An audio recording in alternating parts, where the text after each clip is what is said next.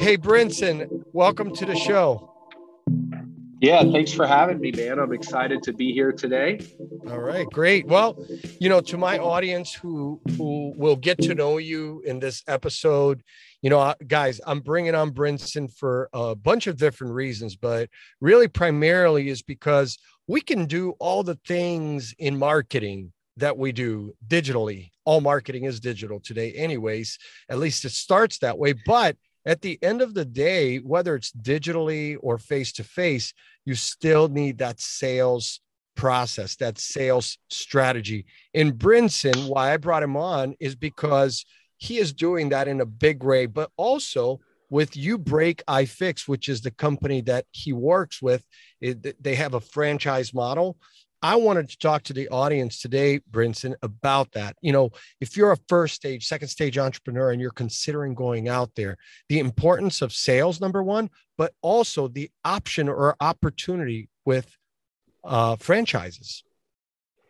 Yeah, I, I, think you bring up a good, a good, a good, a good topic, a good point, and um, I think now, uh, arguably more uh, important than ever, or, or I guess I, I could say uh, this is a very relevant uh, uh, topic due to the environment that we're in right now. Um, I think right now you have a lot of people looking uh, for opportunity, looking to um, you know build that business or acquire that business or start that business, and um, there's a lot of good options out there. One of the things I always recommend people do um, is franchise. And one of the reasons why I'm such a big advocate of franchising, there's so many different things that you have to do when you are starting your own business. Essentially, you know, from the ground up, if you're starting a business that's brand new and you're not acquiring a business that's existing, you're essentially the CEO, you're the the, the head of sales, uh, you're the head of marketing, uh, you're you're the bookkeeper, um, you're doing everything. You're wearing all the hats, and I think uh, that's that's challenging for a lot of people because at the end of the day, people tend to have strengths uh, and weaknesses, right? And um, you know, a lot of people focus on their strengths and their weaknesses if they're trying to you know do bookkeeping or they're trying to do marketing, and that's not something you're good at.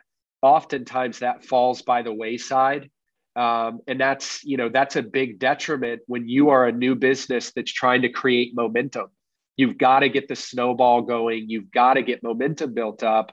And when you look at some of the numbers that you can you know uh, see by the way on the ifa international franchise association's website i think roughly off the top of my head uh, it's around 50% of businesses within their first you know three to four years tend to fail uh, that are startup, you know, startup businesses. They tend to to fail, which is a pretty high uh, failure rate.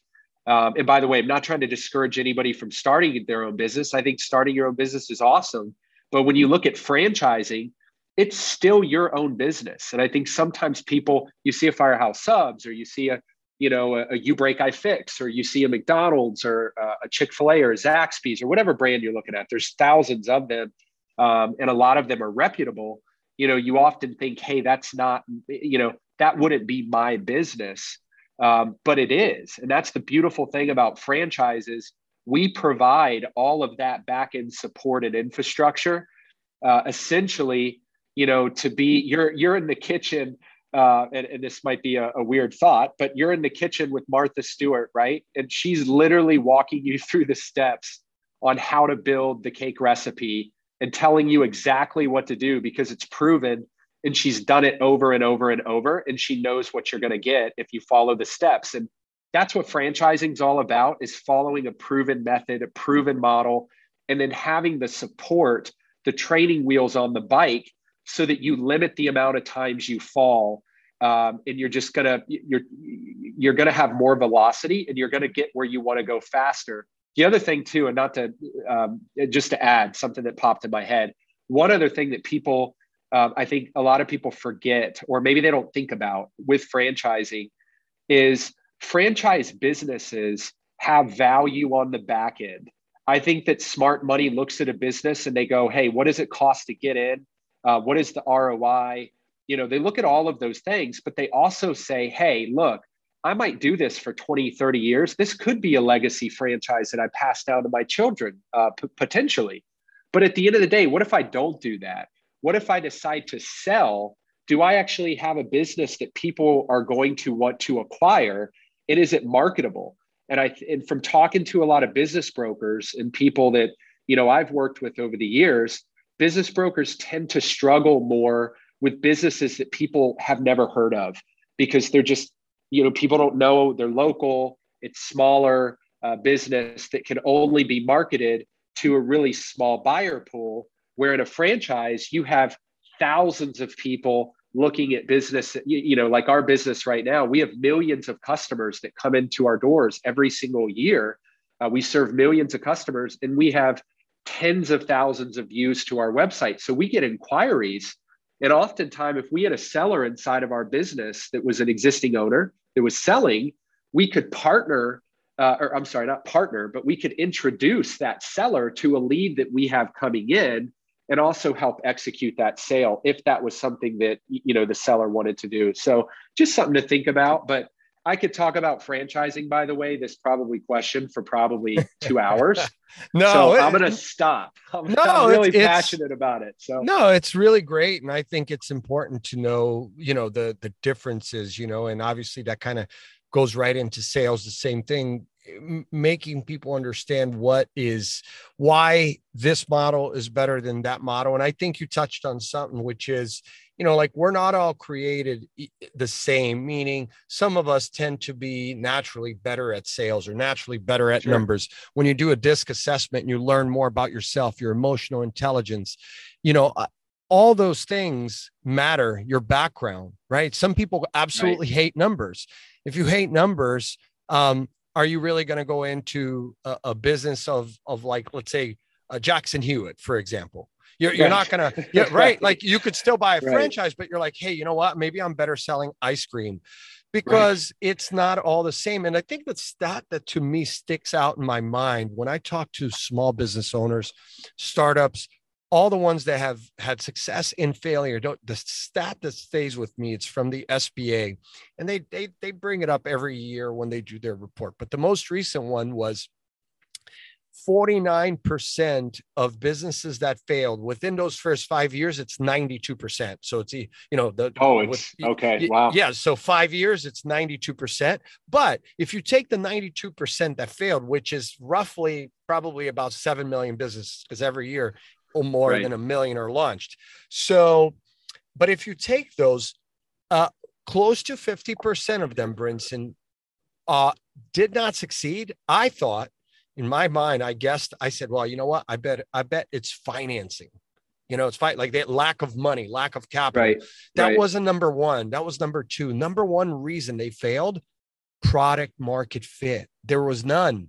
What does that mean? What it means is that if you build it, they're not going to come.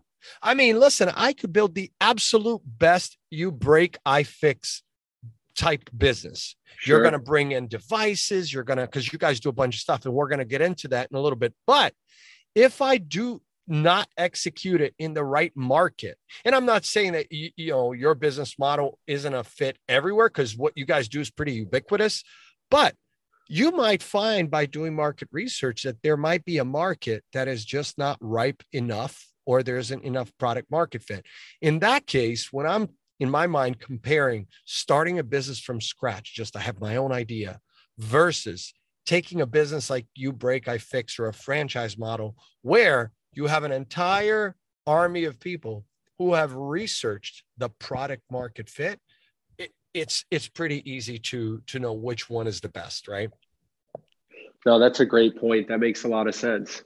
That makes a yeah. lot of sense. And I didn't think of it. I would have thought that lack of capital would have would have probably been, but uh, yeah, I mean that's a great point. You you got to have product market fit, and you've you've got to understand you know the business, the business you're launching, um, and you know I think going back to franchising, that's another that's another you know I guess if you were the first franchisee in a system that only had one one owner and you were like the first one you would basically be the guinea pig but the beautiful thing about franchising is usually you're you're coming on board with a reputable company that's already had track record. They've already had success. They already know that the pro- there's already a model. You look at the item 19, which is where we talk about in franchising typically the financial representation of how well the business or the stores do, and you can see uh, that the, you know that the model is is working and it's efficient and and all of that good stuff. But yeah, no, that's that's um, very very thought provoking. What about, you know, when I'm thinking about your background, Brynson, you know, your upbringing and sort of your schooling and all of that, why, you know, why did you choose to go into a career of, you know, sales and consulting? And obviously you're an entrepreneur too, but why did that, why were you attracted to that? You know, I, I was attracted to it. Um, to be candid with you, the owner uh, of the company, uh, the the founder and CEO, guy named Justin Wetherill. Um, I became friends with Justin, uh, Orlando guy, and I know your background a little bit, Alex. He went to UCF as well. Uh, you nice. might have heard his name before. Um, and Justin, again, founded uBreakiFix back in uh, 2008, opened up the first retail store in 2009. When I met Justin, I was actually looking to open up some uBreakiFix stores in Orlando. Um, okay. Um, I do. My family is very entrepreneurial and has. Uh, I kind of grew up um, working in and around a lot of my uh, my parents' businesses, and that's just kind of you know what I do. Now, I did have a a, a corporate um, role prior, actually quite a few in sales prior uh, to uBreakiFix. But when I met Justin, our founder, I wanted to actually open up some uBreakiFixes in the Central Florida market and he convinced me to come on board and work with him. Um, and you know really uh, wanted me to come on board and i told him i would do it and you know just kind of see how it goes. And you know Paid off. i guess over seven years over seven years later uh, i'm still here. And um, i came on board at a time it was it was a lot of fun too. And i think part of what uh, you just mentioned on the entrepreneur uh, entrepreneurial side I think the fun thing about it when I started, and by the way, it's still fun. The company's great, um, but it was very entrepreneurial because when I came on board, we had 58 stores, and just basically had started franchising, and we had a small office, and you know, it just the culture. It was so much fun, very you know startup esque mm-hmm. uh, kind of feel. Agile, um, yeah, agile, and you know uh, kind of light on your feet. You kind of craft your own department, get, get your work done, uh, you know, hit it hard. And we did. Um, we, we all worked really hard, put our head down, looked up a few years later, and we're like, holy cow, look what we all did together. Um, and that's one of the most exciting things I think about what I've done is just the fact that people, um, that, you know, the success uBreakiFix has is not very little to do with me. It's there's so many great people that helped get the company where it is today. I, I played a very small role, um, and just you know, many of the people that I work with today and I worked with uh, in the past are you know today some you know they're like family, um, and sure. I, I think that's that's what we're all looking for, right? Is looking for, and I think that's what what's what's kept me like you know retained my interest in uBreakiFixes. I'm just passionate about it and um, I've actually I did not open up any uh, stores myself, but my mother uh, was a franchisee for uh, about five years, and she retired uh, about a year and a half ago um, and exited the system. Uh, but my brother is a current franchisee. He just expanded and added more territory, is opening up another five uh, locations, and then my cousin is a franchisee as well. Wow! So it's a family affair. So.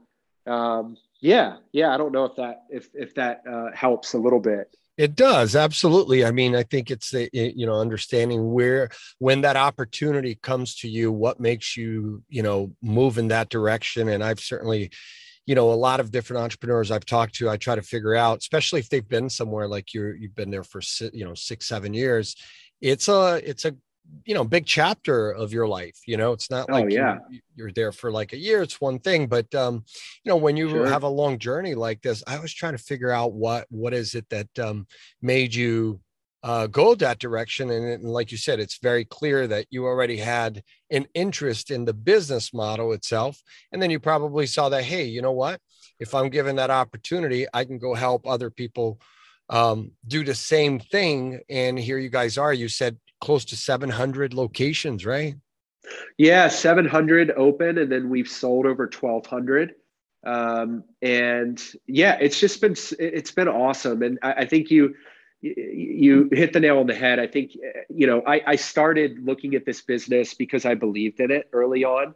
Um, I worked prior in 2000, you know, seven, 2008, 2009 um, and you know worked in an environment went through the you know i guess you call it the great recession or whatever of 2009 and i always told myself if i ever did a business that it would be recession resistant now it's funny mm-hmm. because now you just hear that everywhere especially if you talk to franchise companies and i'm, I'm not throwing rocks at other franchise companies but you hear recession proof uh, pandemic proof and you hear amazon proof from all of them and what's funny is is very few of them actually have a concept that's pandemic proof recession proof and Amazon proof. We're, by the way, a, a, a three checker there. Um, you know, our, our gross revenue uh, actually increased in 2020 over 2019. Wow. Um, you know, Amazon, you know, is, is, you know, not a threat to our business. Um, the recessions, you know, we, we started the business actually back in 2008, 2009 and um, started in a, in a recession and have gone through the last few years. So, but I, I guess what I was getting at is, building your belief is what I've always taught, you know, my sales team. And that's something that's been critical for me. If you're going to have success in sales and you don't believe in the product or the company, go somewhere else. You, you know, you need to be in an environment where you actually believe in the company or the product that you're offering. Um, otherwise, you're not going to have the success that you want to have. And I think one of the reasons we've been so successful as a team is I would, you know, I would take a bullet for, uh, you know, the founding team. Um, I would take a bullet for many people, again, that I work with even today at the company, uBreakiFix, great people, great organization. I love who I work with. And I believe now more than ever that this is a company that people should take a look at. Um, and, and that's, again, passion, belief, I think go hand in hand. And I think success in sales, you know, there's a connection there. Well, you you know when you said COVID and recession proof, I'm like, you know that that really definitely has to check the box. But um, when you said Amazon proof, to me, that's the tough one for many businesses. And I think sure. if if you guys check that box, then that's you know compelling enough for anyone to take a look at. Because I with my other company with the agency most businesses that come to us and say hey we have a product and we want to scale i'm you know we've tried amazon the problem is right. they eat up our profits or they copy right. us or whatever it is right and it's like sure. okay so then you have to build your own traffic your own site and all of that and it, it, it's very hard to get around amazon if you have a you know a product right. today services are a little bit different but look google you know they've gotten into a lot of different service type businesses like insurance and and a few others so the big tech companies are here to really um, dominate the market you know and obviously sure. i think the, the the exception for you guys is you benefit if apple uh, continues to grow because you're gonna there's gonna be a lot of hardware for you guys to continue to fix right absolutely and i think you you you um, uh, you bring up another good point as well with, with some of the big OEMs. You know, you referenced Apple uh, as one of them, and I think we typically think of Apple first when you think about smartphone uh, penetration in the U.S. because they're typically the leader in, in uh, handsets, uh, you know, sold um, in, in, the U.S. And then Samsung is kind of a close second, and you know they go back and forth internationally. I think Samsung is a bit more dominant uh, yes. on Android. But we one of the cool things that we've done and um, I'm not sure if you're aware of this. We were actually acquired in August of 2019 by a company called Asurion. Okay. Uh, Asurion is an incredible company. They're in over, I believe, 30 countries. Uh, they have an incredible uh, amount of customers. They they're the back end. Like if you, uh, for those for the listeners today that aren't aware of Asurion, if you've ever been into a Verizon or an AT and T store uh, also like on Amazon, going into a lot of big box retailers, and you were offered a warranty or some sort of like device insurance, if you will, on that device, or, or we like to say device protection. Um, that company behind it, it's typically white labeled by the retailer. the company behind it doing all of the underwriting and backing is a company called Asurion. Huge privately held company, um, the largest in our space. Uh, and they work with they've got relationships again with verizon at&t and, and by the way i could go through probably a list for the next five minutes of naming all the retailers i'll spare everybody from that but they're, uh, they're the one are, with the i yeah i believe yeah. they have like a blue logo right i don't know if it's blue or black they, but they, they I, I do, do remember seeing their yeah. logo yeah yeah, they do, and we've we've added some of the uh, color. I think color palette wise, there's a lot of purple and like there's some new colors we've introduced. But over the years, it's been like a blue logo, blue and green. Um, uh, we were again acquired by Asurion, um, and you know one of the cool things that we're able to do now is we're offering in our store for the first time ever. We're now able to offer the customer a a, uh, a product called Home Plus, and everybody listening here today can check it out you can go on uh, Home Plus or Google Asurion Home Plus. And the whole concept there is the customer now has their entire home protected. Outside mm. of their smartphone, because that's a separate protection product, and outside of major appliances. By the way, that's another protection product that they offer. Everything else in the home, your Roomba, your television, your Wi Fi router, your laptops, your computers, uh, you know, your automated bassinet for the baby. By the way, I have one of those. That's why I bring that up. anything in anything in uh, the house that's connected uh, is actually protected uh, for a monthly fee. And by the way, that's something we sell in our stores. And there's a there's uh, a residual or a revenue uh, or income for the franchisee in selling this product. In addition to that, we have this mobile opportunity today that's an extension of the store where we're not only fixing devices that come into the store, we're actually going to uh-huh. the customer. And I guess where I was going with this with the Apple thing, one of the things that I I um, I highly encourage people to look at in franchising is join a company that can provide a lot of value to you on the back end, not just necessarily brand recognition, especially if you're getting into a service business or you're looking at a service business. Meaning, when you become a franchisee of uBreakiFix, we are actually Google partners. Uh, we have a relationship that's exclusive with Google. We have a similar relationship with Samsung. We are the repair provider, Samsung authorized. We have all of their tooling, their systems, their, their parts. Uh, we also have an HP relationship. We have an independent repair provider relationship with Apple. So that's one of the things that's really cool is when you become a franchisee, I can't guarantee the income that you're going to make, because I don't have mm-hmm. a crystal ball, but we can guarantee that you're going to have a strong customer base because of all the partnerships that we've secured that you don't have to go out there and secure, which is really cool. So that's just something to think about for all the listeners as you're looking at franchises or you're looking sure. at a business. You know, think about what does that company provide in value um, outside of the name and the brand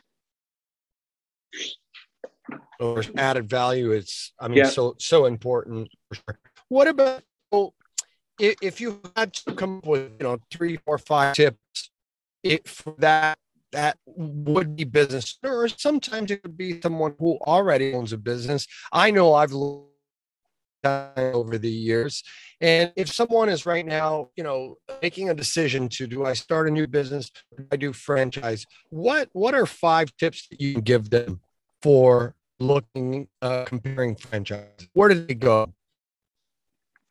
Yeah, no, absolutely. So, yeah, give you a few tips just to look at when you're looking at a franchise. Um, first and foremost, I think you've got to figure out what type of you know franchise you're looking to get into. Um, obviously, the market is flooded with food businesses, uh, everything from pizza to ice cream to hamburgers to and, and again, um, I'm I know you can't everybody can't see me. I'm a very tall person. I love to eat. I'm not throwing rocks at food franchises or ice cream franchises. They're great. Um, but you know, is that what you want to go into? You obviously have a different labor model when you're looking at that. Um, and at the end of the day, I think it depends on your goal. You know, everybody that I talk to, you know, the definition of success or the definition of, you know, making a lot of money is different for everybody. So I think, you know, at a high level, what is your goal? What are you looking to do? Are you looking to just buy a job where, you know, you're wanting to kind of replace an income that you have? Maybe you're making, you know 50 60 80 100000 dollars a year and if you replace that okay great you're happy well there's a that'll open up the door for a lot of other you know concepts and you might also might not be looking to scale you know in that environment meaning you know maybe you wouldn't want two territories for a service brand or maybe you wouldn't want two or three you break i fix stores because one might be enough based on your goal and what you're looking to do. So i think a, a, you know one thing i always recommend uh, people do is kind of have an idea of what you're looking to do and have you know kind of a benchmark of where you would like to be financially you know maybe uh, five years and then 10 years long term uh, because what you can do if you know where you want to be is you can back into the numbers based on modeling, based on franchisee validation calls, based on item 19 review and item 7 cost review. You can back in and figure out, hey, what, what you know, how many of these should I do? Uh, and also, what is the cost?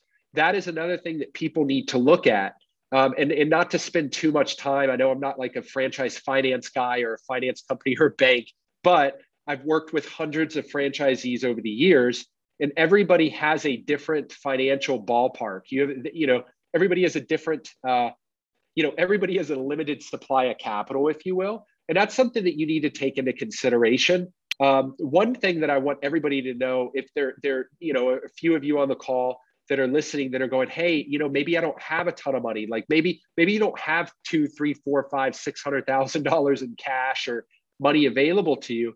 In some cases, that's okay because the SBA is a resource where there are SBA loans, by the way. Um, a lot of franchises are approved with the SBA. Uh, we are an SBA approved franchise. There are many good ones out there, uh, other uh, brands that are as well.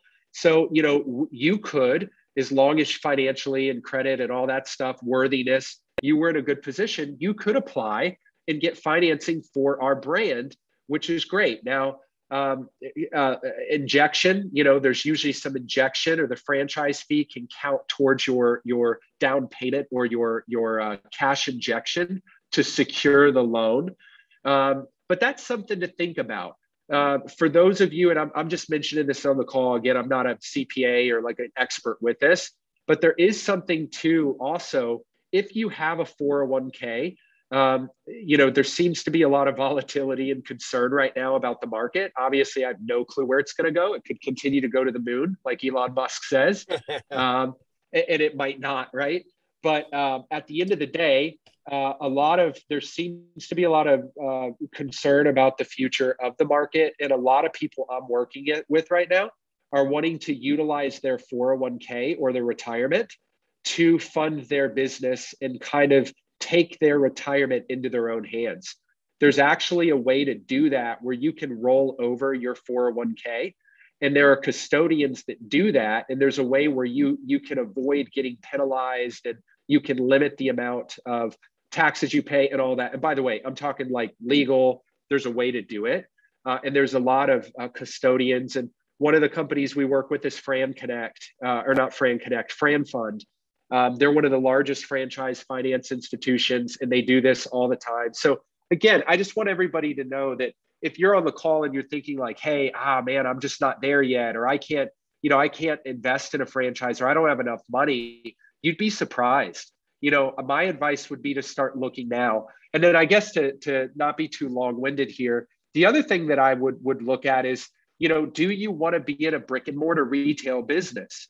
Uh, do you want to be in a business that you know you can start from home? Um, you, you know, there's a lot of different businesses out there, but one thing to note at a really high level this is one of the best real estate environments that I, I, I have seen in the last 10 to 15 years uh, from a retail standpoint.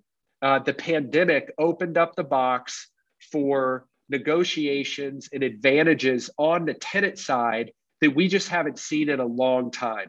We've got uh, franchisees moving forward that are able to negotiate rent abatement where they're getting more rent, uh, uh, free rent, uh, tenant improvement allowances. So, you know, those are huge advantages right now on the retail side. But I, I think one of the big things that I love service based businesses. And again, I'm not throwing rocks at the food space. I love service based businesses because Uh, there's a lot of them out there that check the box of you know recession resistance. Uh, a lot of them, you, you, know, might check the box of Amazon proof and also pandemic proof. I think you have to do your due diligence, but you know that's just some of my advice. Um, I think one other bullet point to you know, I, I, guess a few other bullet points to just mention really quick at a high level. Um, if you do pursue a franchise, um, I always advise people if you're really capitalized, um, okay, I guess you could weather this, but I always advise people to not be the guinea pig, to not be franchisee number one. Um, if the model's not proven, you don't necessarily want to put your capital at risk to prove the model for somebody that might not necessarily know what they're doing yet. I advise people to, to look at brands that, that typically have over, ideally, uh, 10 units or more. Um, and a lot of investors out there will look at 50 units to 100 units or more. Uh, that's totally up to you, but you want a track record. Um, you know, that's important. Um, I also think it's important to do franchisee validation calls. Talk to franchisees that are in the system. Are there more franchisees that are getting into the system that are that are leaving and, and running for the hills? Um, you know, that's a question. You know, obviously that you you want to ask. And honestly, I think the one thing, the reason why my family is in this business, and I'm, I'm confident in that. And by the way, my family still talks to me. Uh, I still do Thanksgiving with them and Christmas. It's not like they're like, you know, hey, you sold us a bag of rocks and you're dead to me. Uh, we still have a good relationship. But one of the things that I I, um, I was very confident in, and you should be as well, does this franchisor are they focused on what they can get from the franchisees, or are they more focused on what what can they give to the franchisees? We are obsessed with what we can give, and everything comes down to unit level economics. That's what it comes down to.